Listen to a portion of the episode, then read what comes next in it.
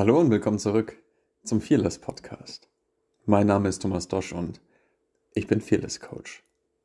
Im Laufe der Jahre habe ich gemerkt, wie sich Angst auf viele Bereiche unseres Lebens auswirkt. Welche das sind und wie sie uns beeinflussen. Darüber möchte ich mit dir in diesem Podcast sprechen. Heute, heute möchte ich erst einmal Danke sagen. Und zwar Danke an euch. Denn der Fearless Podcast hat mittlerweile nicht nur die dreistellige Zuhörerschaft geknackt, sondern wird auch in mittlerweile vier Ländern gehört. In Deutschland, Österreich, der Schweiz und sogar in den USA. Und dafür gilt euch mein ganzer Dank. Vielleicht denkt der ein oder andere sich jetzt, vier Länder oder dreistellige Zuhörer, das ist doch nicht viel. Es gibt auch Podcasts, die haben Millionen Zuhörer. Und in diese Richtung, dazu möchte ich euch auch heute etwas erzählen. Denn wenn wir nur die großen Sachen feiern und die kleinen vergessen, dann ist es nicht nur tierisch lang, brauchen wir nicht nur einen unglaublich tiefen und langen Atem, bis wir wirklich es uns erlauben dürfen, etwas zu feiern. Es macht doch deutlich weniger Spaß.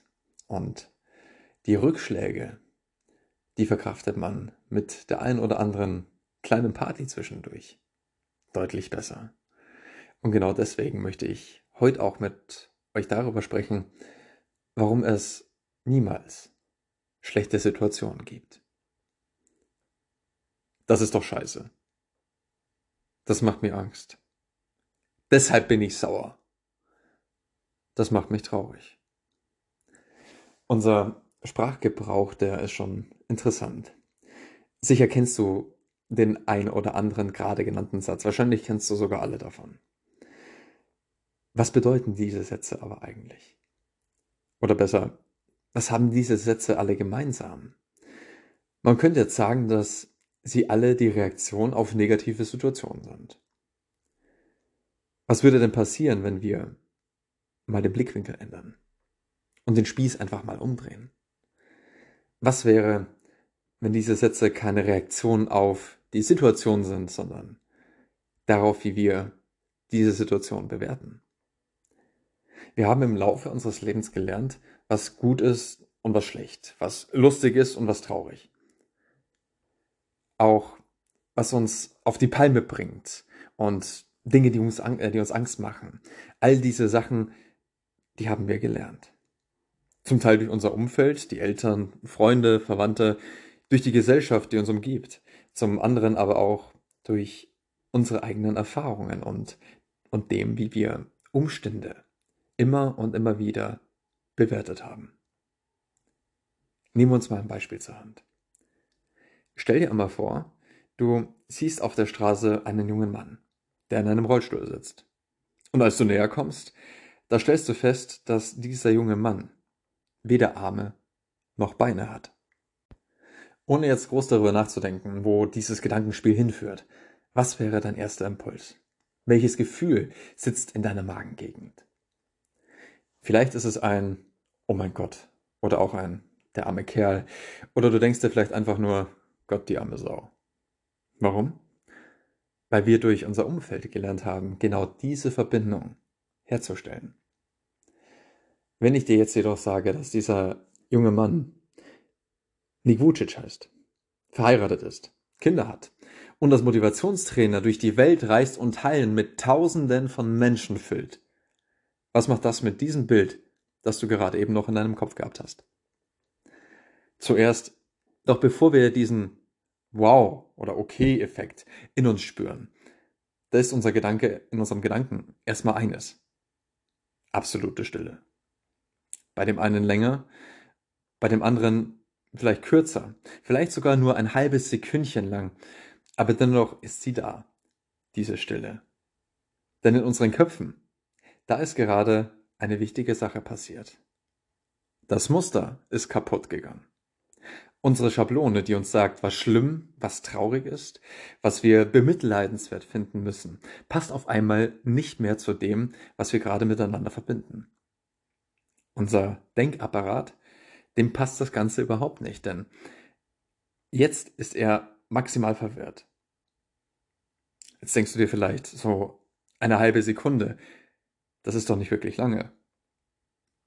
Für einen Apparat, der pro Tag 70.000 Gedanken verarbeitet, der in einer Sekunde eine Datenmenge erzeugt, mit der du circa 146.000 Buchseiten lesen könntest.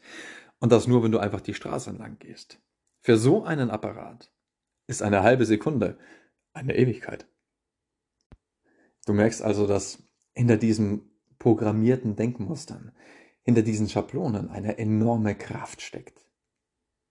Jetzt kommt aber die gute Nachricht, denn diese Kraft, die können wir auch für uns nutzen. Dazu müssen wir jedoch diese Schablonen beiseite schieben. Ich würde gern sagen, dass es dazu einen ganz einfachen Weg gibt. Fakt ist aber, es gibt ihn nicht.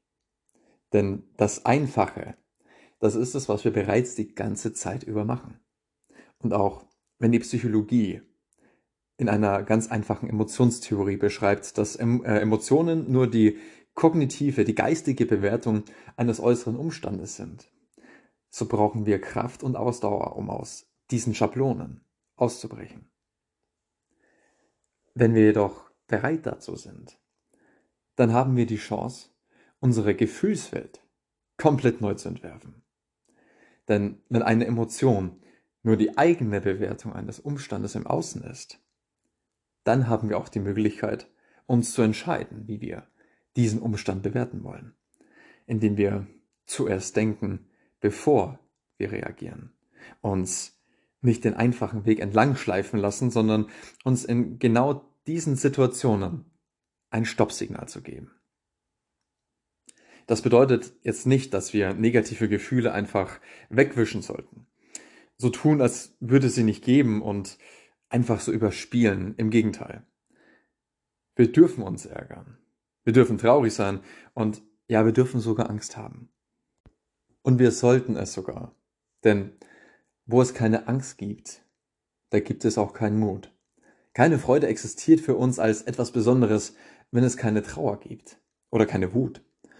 Ohne Schatten können wir kein Licht erkennen. Es gibt keinen Unterschied mehr. Wir dürfen uns nur nicht von ihnen beherrschen lassen oder ihnen verfallen. Zu sagen, okay, es ist genug, das reicht. Das ist die erste und wichtigste Aufgabe, um uns aus diesen Schablonen zu befreien.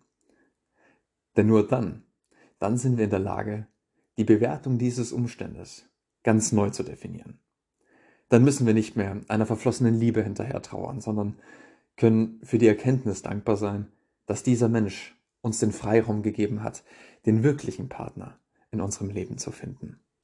Dann ärgern wir uns auch nicht länger über den Verkäufer, der uns über den Tisch gezogen hat, sondern nehmen eine Lektion an, die uns gezeigt hat, wie es nicht funktioniert.